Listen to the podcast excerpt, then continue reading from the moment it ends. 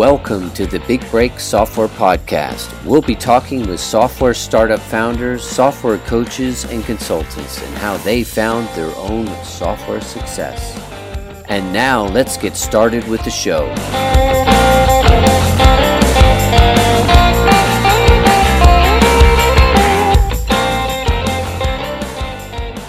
Hi, everyone. This is Jordy Wardman here, host of the Big Break Software Podcast, where I talk to top leaders in the software field like Seth Godin, Andrew Warner of Mixergy, and many more. This is a show where we talk to proven founders about their 0 to 30,000 MRR journey and beyond. Today's episode is brought to you by OneStop.io. We have 45 developers waiting to take your idea to fruition. If you want a reliable full stack development team with top talent that costs half as much as in house developers, and you know you can trust your SaaS or mobile app with us, we'll give you the first 30 days no risk and we guarantee being on time and on budget, or we finish the project at no extra cost. Contact us at onestop.fm and let's talk about your SaaS MVP project today. Today on the Big Break Software Podcast, we have Eric Frankel of AdGreetz. Eric is the CEO and, co- and founder of AdGreetz, the industry's leading video personalization tech platform that helps build stronger relationships with their customers and your customers, and to easily increase engagement five to seven times by producing and deploying thousands of smart ads optimized by AI and machine learning in real time. Eric will tell us how he came up with the idea, how he funded the MVP, gained his first few customers to find product market fit, and how he's got himself up to 400,000 MRR and beyond. How are you today, Eric? I am so great, Jordy. Thanks for inviting me here.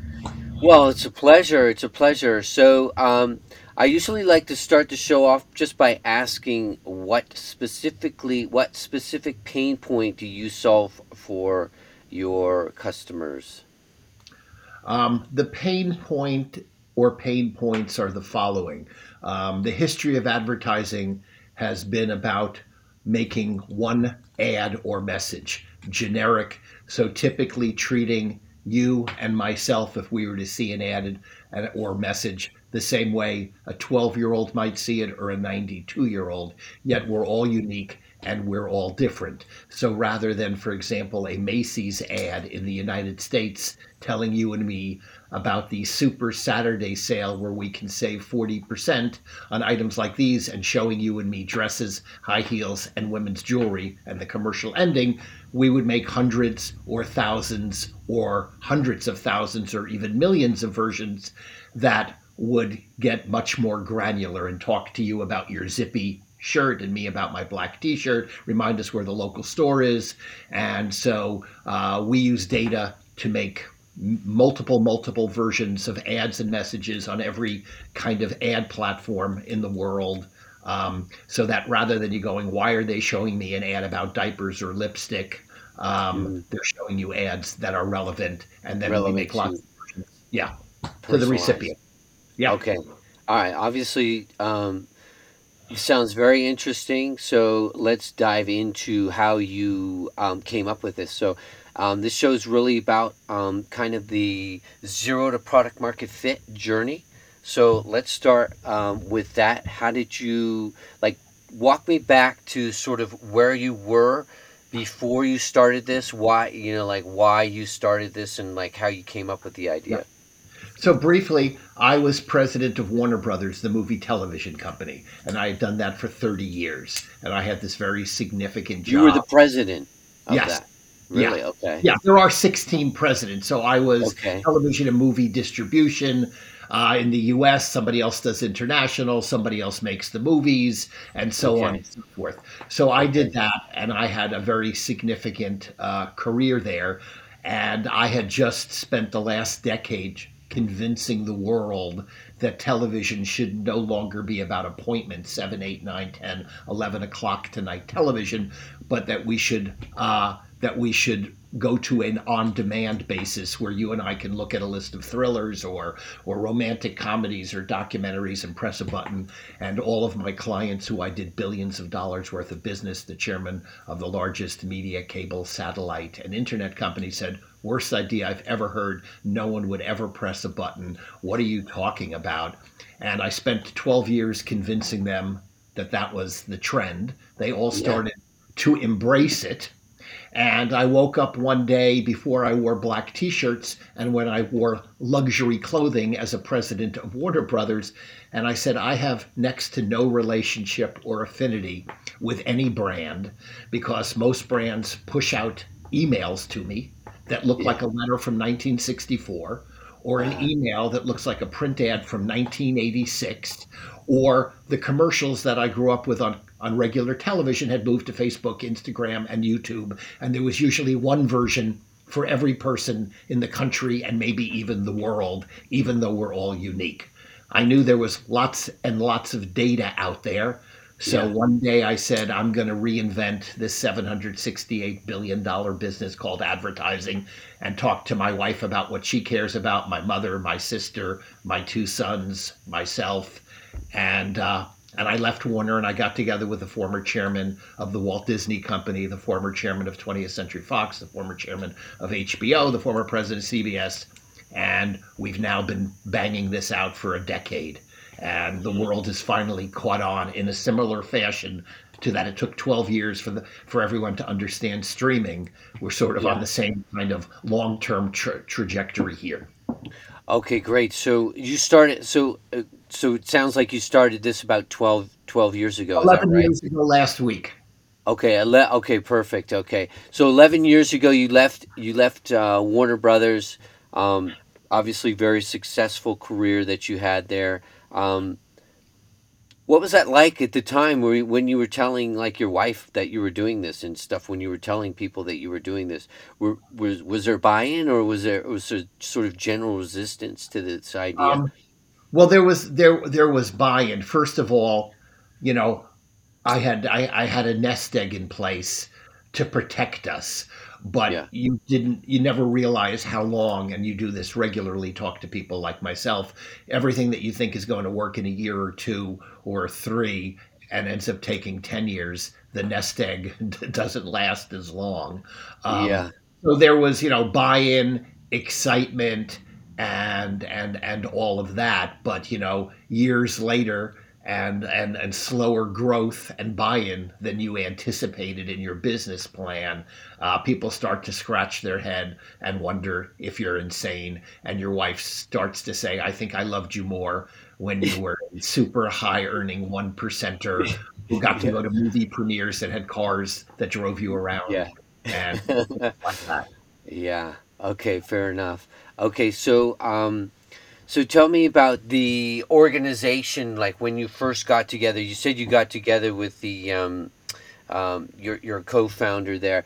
Did he have to leave his job as well? No. So what I did was, you know, I sat around um, at Warner Brothers for a long time, looking at a variety of different things that I thought I wanted to do, and they were rather interesting, and there was a wide variety, and I finally settled um, on this one. And built a business plan and a short deck and went out to a number of wealthy uh, people that I knew. And because I had money too, um, it was easier rather than just saying, Hey, I have an idea. Can you give me money? I was able to match the investors. So, no, all those other people stayed at their jobs, stayed at their careers. I put together at the time, you know, three and a half million that became six and a half million that became 12 million and uh, went out and hired um, a team of executives to go into business with, and of course, made dozens and dozens of errors along the way. Hired people who weren't necessarily right for this new world and new new order. So I was hiring older people like myself who came from major studios and eventually replace them with 23 and 24 and 25 and 27 year olds, you know, who were born to do this yeah. um, and who got paid a lot less than the fat cats that I had hired. And yeah. we eventually, you know, we eventually and still today and tomorrow and next week continue to figure it out. And that's what's fun about it is, um, you know, you're reinventing every day from the industry to how the hell do you, you know, run this business when you're no longer at a company called Warner Brothers where you run yeah. a division, you know, where you're in charge of Harry Potter, Friends, um, yeah. you know, and uh, and all these gigantic, you know, brands. So do you remember what the original like pitch deck was? Like if you were to walk into and you're trying to raise money for this, what was like if you're going to say in like one or two sentences you try eh, and you see me in the hallway and you want to grab my attention say hey i want to borrow two million dollars from you or whatever but you only have like you know like one or two sentences to say what that what the idea is. Do you remember yeah. what it was?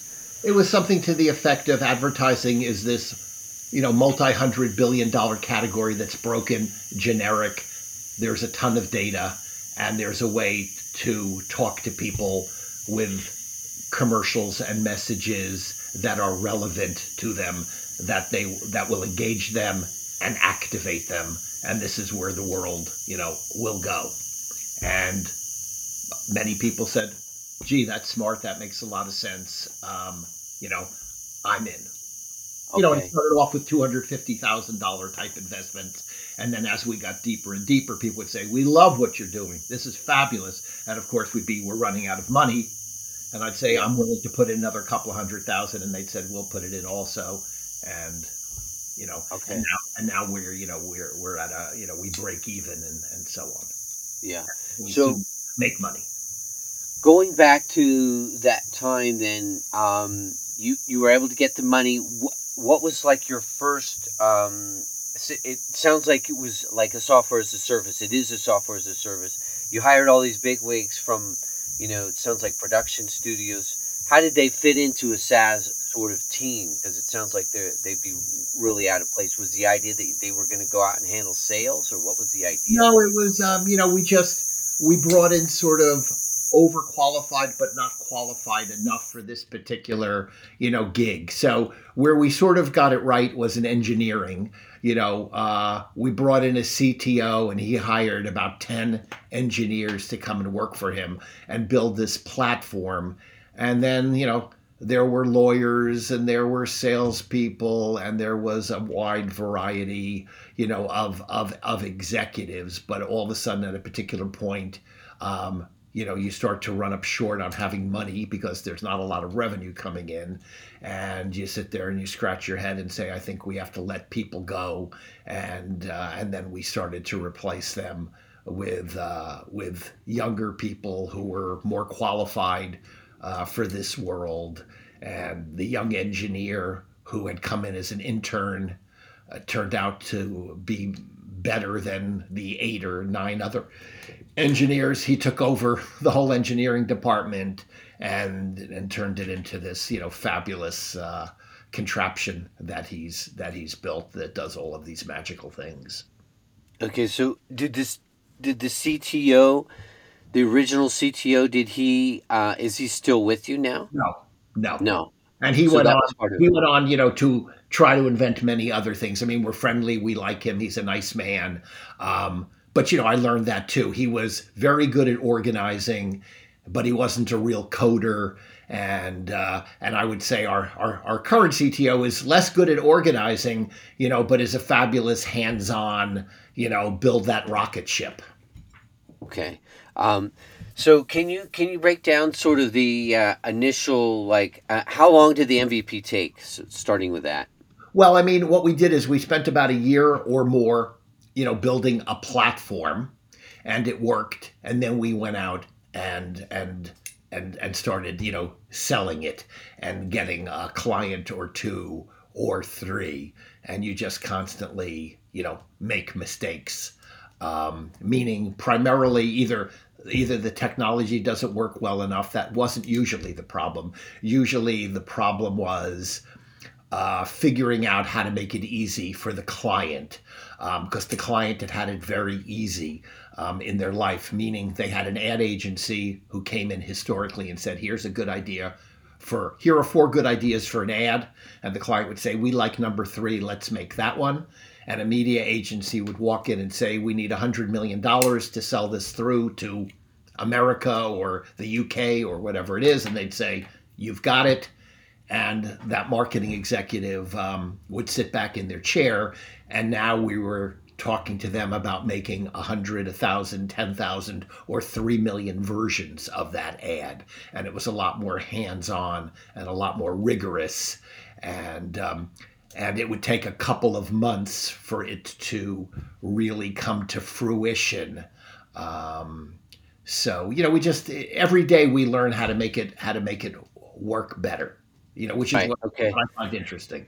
When when you say it worked, I mean, can you t- can you like better define that? What does that mean? It worked. You had Yeah. a platform, so like, what would like Well, walk me well, through work- like how what it was Yeah, well, actually work doing? means can we get more people to buy this product? Can we get them to watch ads and or messages for longer? Can we get more people to click?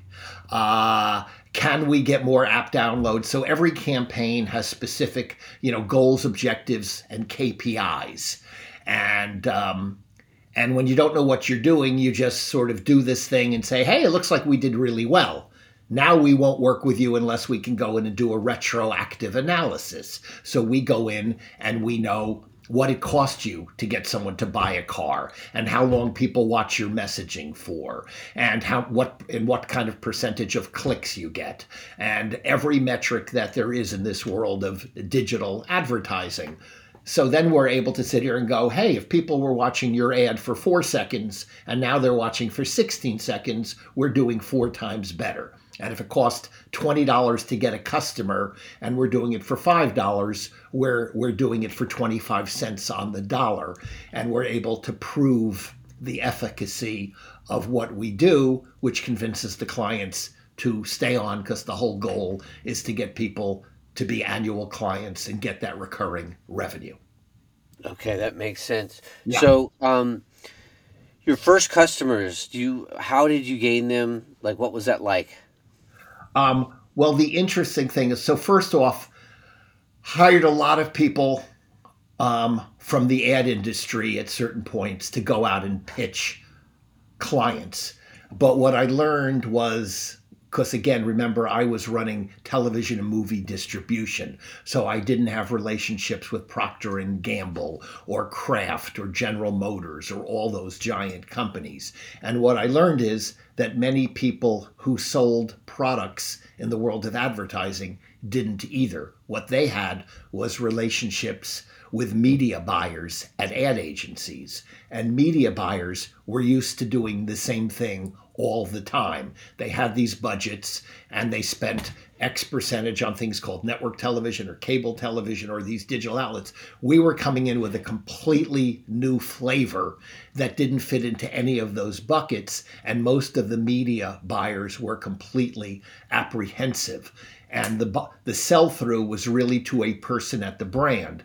So Jordy, if you were the head of BMW and you were spending eight hundred million dollars a year on marketing in the U.S., was it a big deal for you to do a test with us for thirty-three thousand dollars a month, where now the ads would uh, there would be an ad that might talk about the performance of the car, an, ad for someone else that might talk about the comfort, an ad for a young mother that talks about the safety with kids in the back seat, and then reminds you where your local BMW dealership and the weekend's three days away, and there's never been a better time than this Wednesday to set up a test drive.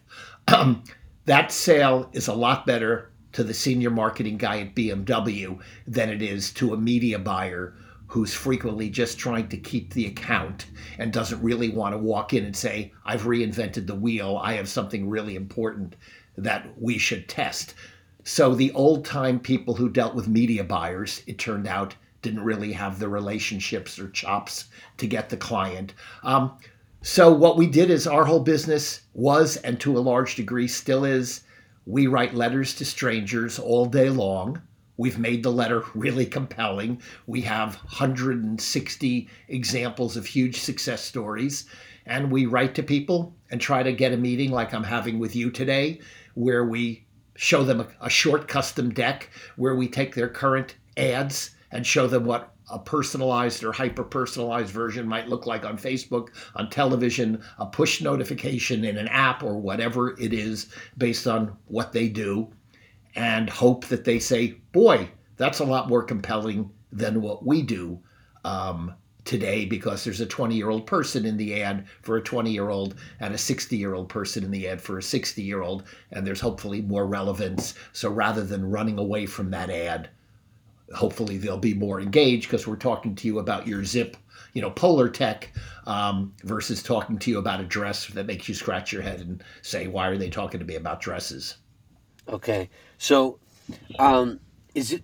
So you said it basically sounds like it's, it's like cold outbound. So is it emails or do you actually do? You're doing. it's email so we Oh, it is emails. call anyone ever we write emails we finally figured out a system that's automated email number one two three and four so Okay. and they all have demos or they all have examples of campaigns so it's a short tight letter it doesn't hurt that i'm the former president of warner brothers which of course Yeah. we mention it doesn't Yeah. hurt that my investors are the former chairman of all these gigantic companies and Yeah. it doesn't hurt that there's a paragraph with gigantic brands in it and that we do this you know on more channels than anyone in the world and integrate with more data sources and all of that and then there's a pretty picture of an ad that you click on and it shows you a wide variety of things we did for Procter and Gamble, you know, in 60 seconds that sort of sells the concept.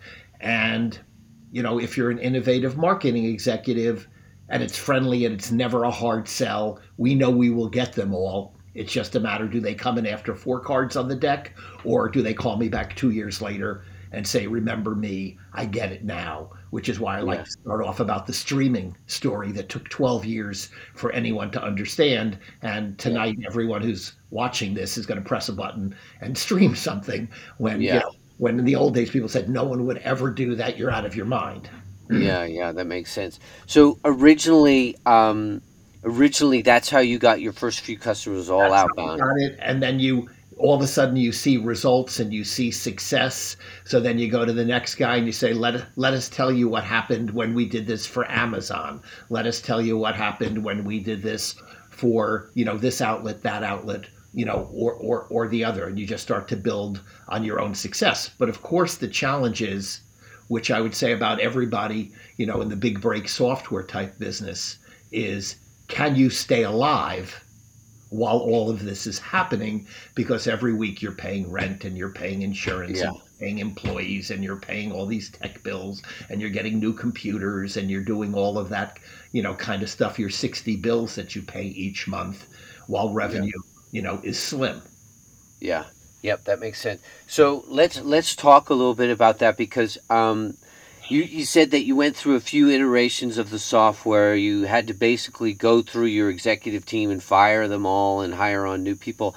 Can you tell me like what it was like in those fir- like you know like the first year? What how was what was it? f- You guys feel like okay, you're in MVP phase. Like how much cycling through of of different oh. employees did you have to do to? oh to no everybody stuck around that's the honeymoon that's Oh, okay, that you have a big pile of cash okay. That is, you went out and you're shopping for offices, and you go, "This is really pretty." Not that we were like a Facebook, you know, with you Yeah. know, free lunch and massages and all of that. So you get a pretty office. You know, you buy nice-ish furniture, not expensive furniture. You know, it's IKEA type furniture, but Yeah. you you you stock the whole place. Everyone gets shiny new computers. And nothing's really happening except for you're building platforms and figuring out what you want to do. Yeah. Um, and that's the honeymoon stage. Uh, Yeah. you know, it's all terrific. And then all of a sudden, as the cash gets depleted and as revenue takes longer to come about, um, is, is, is, is where you run into those hurdles and challenges, and you have to figure out how to keep it going and alive and who needs to be replaced. Yeah. So so when did you first uh, realize that you were like, oh my God, we're uh, we need to raise some more money? Was it like how, how quickly after the MVP was it? Um, I, w- I mean, I would guess that about uh, two and a half years or two years into this, all of a sudden, the pile of money has gone from being this big to this big. You know Yeah. that hey, payrolls payrolls due on the fifteenth, payrolls due at the end of the month. How are we going to make this happen?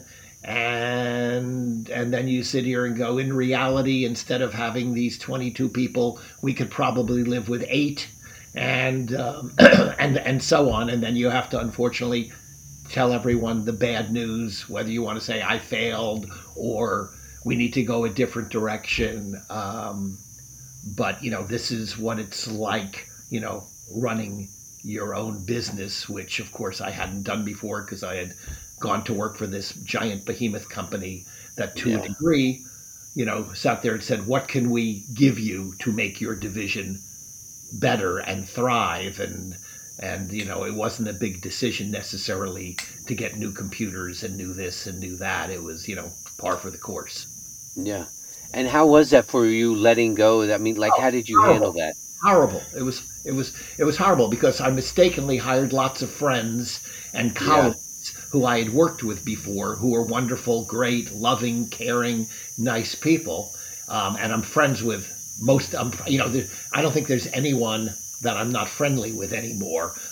they understood. You know, they bought off on the dream also, and they lived it and saw the honeymoon part, and then they saw the holy moly we're spending all this money, not like outrageous amounts of money. This is a Yeah. very frugal concern compared Yeah. to you know uh, some other things. I mean, this is not a uh, you know company that's lost you know that loses nine hundred million dollars a quarter like Uber used to and things like that. Yeah. Um, So uh, you know it was emotionally difficult, and there's you know many, many, many nights that you wake up at one, two, three o'clock in the morning and feel awful.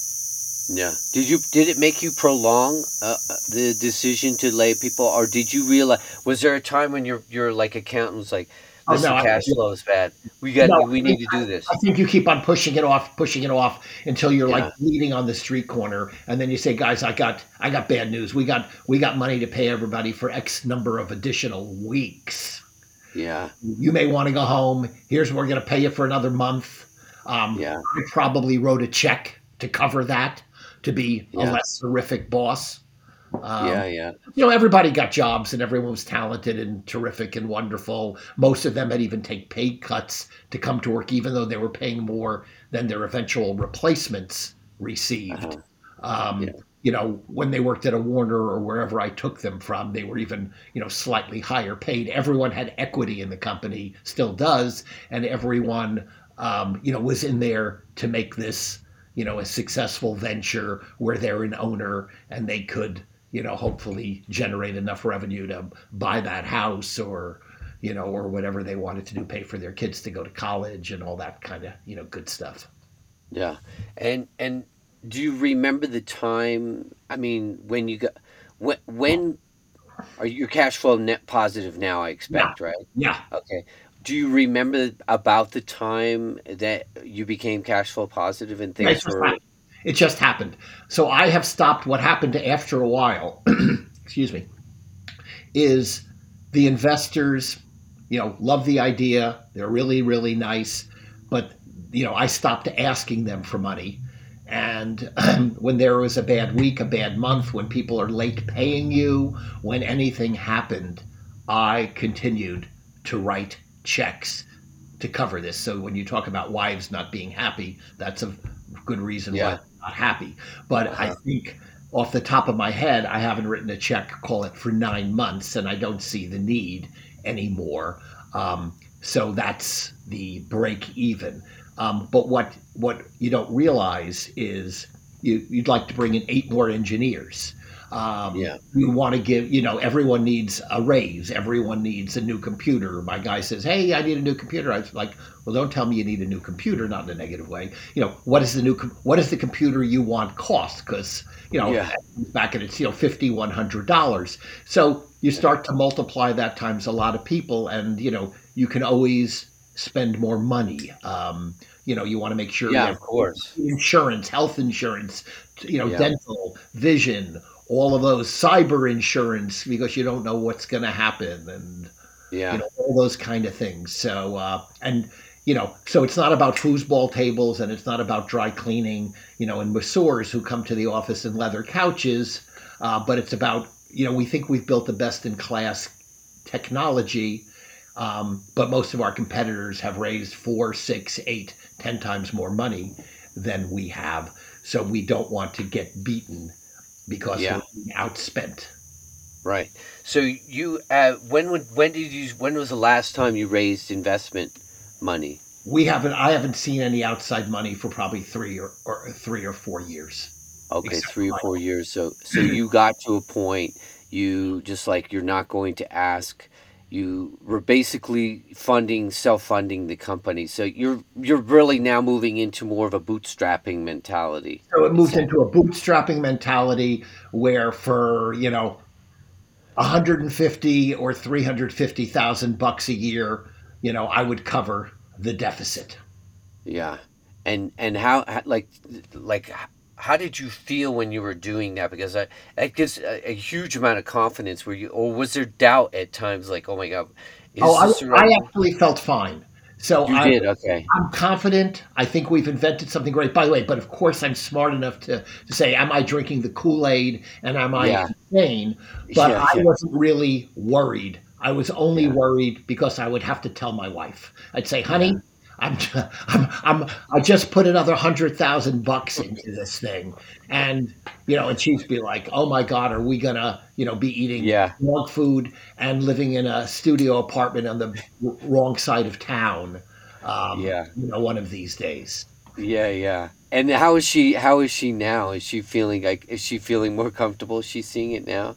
Um, she's feeling more comfortable because it's nine months of not saying, "Honey, uh, I just put I just took fifty thousand bucks out of this account to cover this," but yeah. but you know, it isn't the same as you know having a job as president of Warner Brothers, where you know where where the world is you know your, your oyster to. Yeah, yeah, yeah. That makes sense. Um, so how do you structure you structure it as a loan? I guess uh, you're you're loaning the company, so you will get paid back. Uh, but you've not made. You're paying yourself. Are you paying yourself? Now? So the answer okay. is no. the The salary that I came up with for myself and my colleagues way back when, when we launched, yeah. um, I took for about two or three years. Uh-huh. And then, as we started to run out of money, I think before we did the first layoff, people took pay cuts you know, yeah. from 160, 180,000 dollars a year. Everybody took a, you know a twenty, thirty thousand dollar a year hit, and yeah. and I've been paying myself uh, probably about 17 uh, percent of what my salary was 11 years ago today. So I'm paying myself, you know, a measly $24,000 um, a year.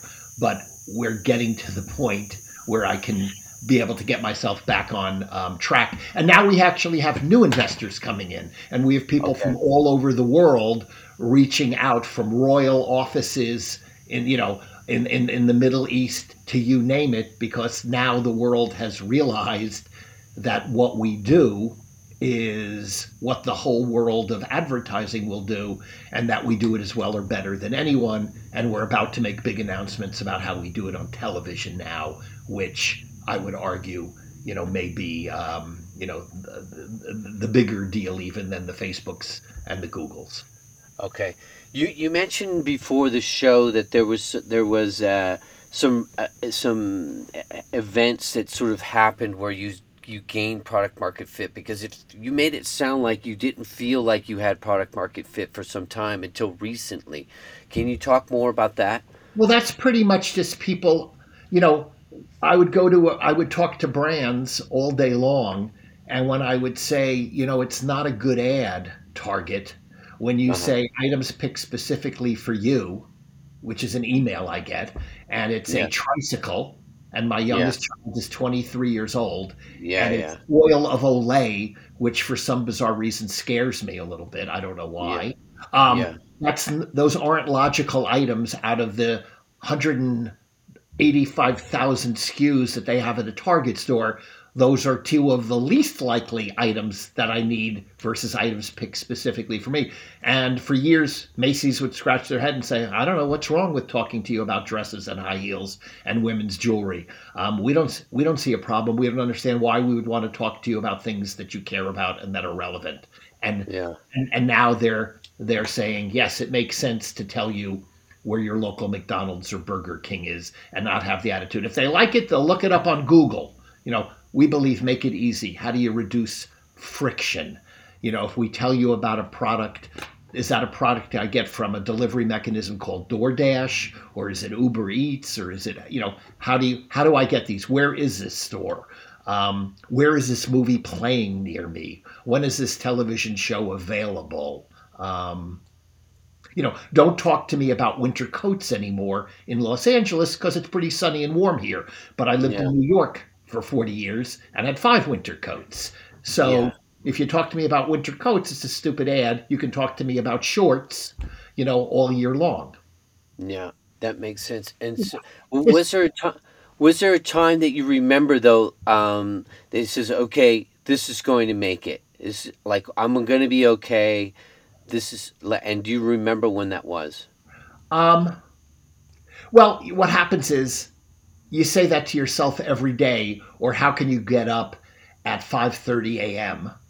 start on these calls to Europe at 6, 6:30 and 7 and last night I finished you know with a client in India who renewed us for another 3 months and I finished with them at 10:30 p.m. So my typical day probably the other thing that's upset my wife I've always been a hard worker and worked Yeah. long hours but I wasn't necessarily doing it from 6 a.m. until 10 o'clock at night because I was in the domestic business. So I wasn't talking to the Middle East or India or all these other territories that I talk to at 8.30, 9.30, and 10.30 at night. Um, and then, of course, I'm exhausted and go to sleep and wake up and start again. Yeah, Um, yeah, yeah. So I always felt confident. I, you know, there's just this intuition.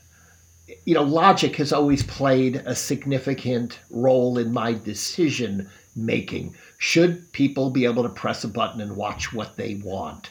Um, you know, I'm. I don't believe that brands have what I call customer journey or customer experience. The only person who thanks you and me, in my opinion, in my life, is if you and I went to lunch or dinner tonight. On the way out of the restaurant, a host or hostess would say, Thank you for coming. Um, Yeah. Meanwhile, if you buy a car or you buy a watch, no one says thank you. If you go to DisneyParks.com and sign up to be on their mailing list, they will send you thanks for being added to the mailing list. And it looks like a receipt from DHL that you've just sent your aunt a package where the Disney theme parks are the place where magic lives. So to me, it's Yeah. intuitive that it should say, Jordy, it's Mickey Mouse or Woody or this one or that one on behalf. Yeah. Thanks for signing up. We're the place that magic lives. And here's why you want to buy your tickets for you and your family. And they're $250 each. Of course, you hide that to the side. Um, but you do something that represents your brand. You don't send the dullest, you know, worst looking message in the history of mankind if you're the number one entertainment brand of the world, which Disney currently is, having beaten Warner Brothers, and if you're the place where magic lives. Um, so I believe they'll get there. Um, just how many people do I have to talk to and show them their version versus the version that we recommend they do, where Mickey looks you in the eye and talks to you by name because you've given them their, your name and you've said, feel free to reach out and talk to me. Um, tell me about these parks and what's going on. So, how do you do it in a magical, compelling, entertaining, and enchanting manner that makes me love the brand to want to spend more of my hard earned money with them? Yeah.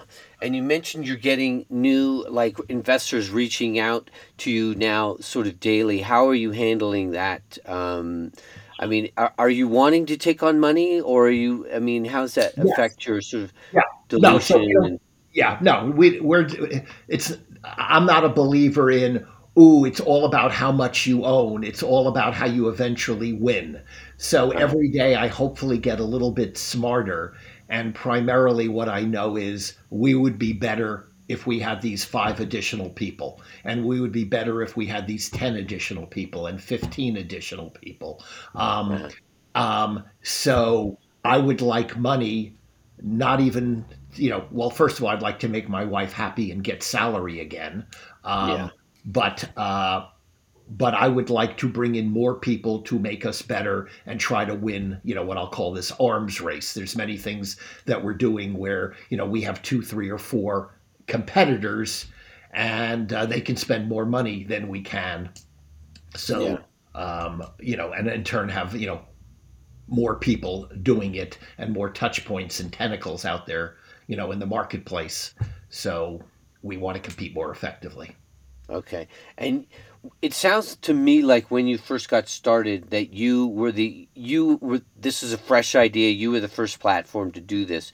When did these other competitors come up and how do you differentiate yourself from these Yeah, competitors? good question. So, um, so first off, uh, we didn't know what we didn't know, um, Yeah. and uh, so primarily, um, what happened is a variety of different competitors. We call the places where we allow a brand or an agency to do this, we call them channels. A channel is email, a channel is Facebook, a channel is Google, Snapchat, Twitter, TikTok, Uh-huh. um, your brand's app. So what? w- So there started to be people playing in the business, and um, and they were touching one or two or three of these channels. So we believed and still believe that the world will embrace this and people will want to do this everywhere. So let's go back to BMW. It's not just about your email or your BMW app or your BMW Facebook ad. You're going to want to do smart, relevant, data driven ads that have meaning to that ad recipient across all these channels where you spend money, time, and energy. So we differentiate ourselves by being the most omni channel solution. So we do this on more channels. Um, we decided to integrate with more types of data because every scenario is different. So, you know, if we're doing this here, how do we talk to you about something that's relevant to you with two grown ish boys in Switzerland uh, versus somewhere else? Um, Mhm. more versions. Some people want Okay. make only 100, they cap out at 100. Well, if you have 4,000 stores and you want to tell people where the nearest store is, 100 would mean that you're not able to talk about 3,900 additional stores. So we came up with lots of unique selling propositions, um, you know, that that we talk about when we're comparing ourselves, and we actually, you know, end our presentations with "Here's the competition," and it's sort of one of these. Here's what comes standard in our car. Here's you know what you can't get in the other car, except for it's you know a list of capabilities, and we have about 47, and our competitors have like seven to 27. So if you're interested in 47 things, we're better. If you're only Yeah. interested in email or Facebook and three other guys do it, then we may not be, you know, the better choice for that for that client.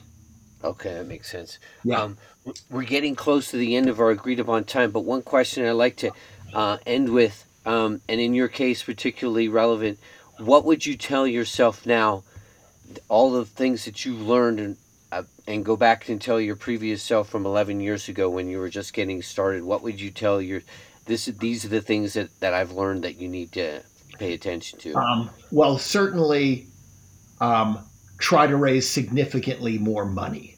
So um, what happens is that at the beginning, a lot of people sign off on your idea. Oh, this is a Yeah. brilliant concept. I want to be part of it. Four years later, when you're not generating a lot of revenue, a lot of people don't want to come in anymore. So you know, so raise as much money as you can. In the Um, beginning. in the beginning.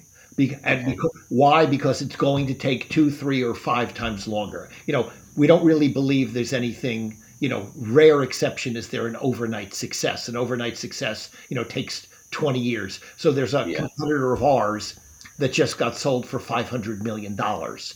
Um, you know, they were around 10 years before us. They do about half of what we do okay. um, but they were, you know, so that 20 years into their journey, they sold to a giant, you know, media agency for 500 million bucks, which is sort of one of the goals of doing these businesses. Um, Yeah. Okay. For and and and what what other things about what about self funding? Um, well, I mean, people would say, you know, never use your own money. I think that actually, you know, was a benefit, except for for the Frankel family financial condition. You know, Yeah. it was much easier when I would sit at my board meeting with my wealthy, terrifically nice, smart investors and tell them what was happening, and everyone would be impressed. And many of them know that these things take much longer to happen than than we originally thought. And Yeah. uh, and I'd say we're going to run out of money after they all say it's great, and I'll say I'm willing to put down two hundred fifty thousand bucks, and I was the poorest person at the table by a long shot. Um, Okay. so they would say count me in too. Okay. Okay, so you in your in that position, you you, you feel like that really was well, you get appropriate. Some, get some credibility. Yeah, you're putting yeah. your own, you're putting skin in the game. But Yeah, no, yeah. I'd rather have fifty million dollars, you know, from Blackstone, Apollo Group, or Sequoia Ventures, or or whatever. You know, maybe. Yeah. Yeah, yeah. Okay, that makes sense.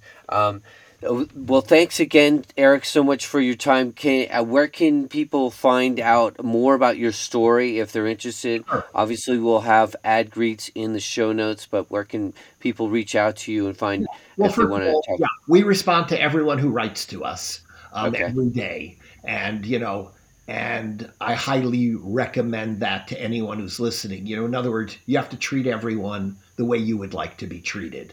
Um, Yeah. So if I'm writing a note to BMW, you know, I'm sort of shocked that they don't re- respond with the credentials we have and, and all of those things. Um, so you can write at info at adgreetz.com. You can write eric at adgreetz.com.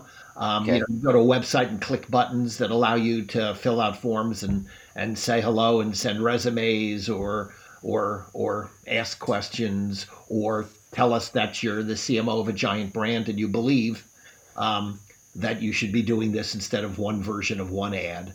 Um, and we'll be glad to explain why this works. Okay, great, makes sense. So thanks so much again for your time, Eric.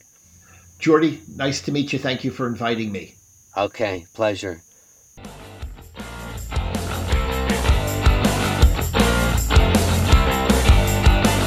Thanks for listening to the Big Break Software Podcast with your host, Jordy Wardman. Be sure to click subscribe and check us out on the web. Keep listening, and your software big break could be right around the corner.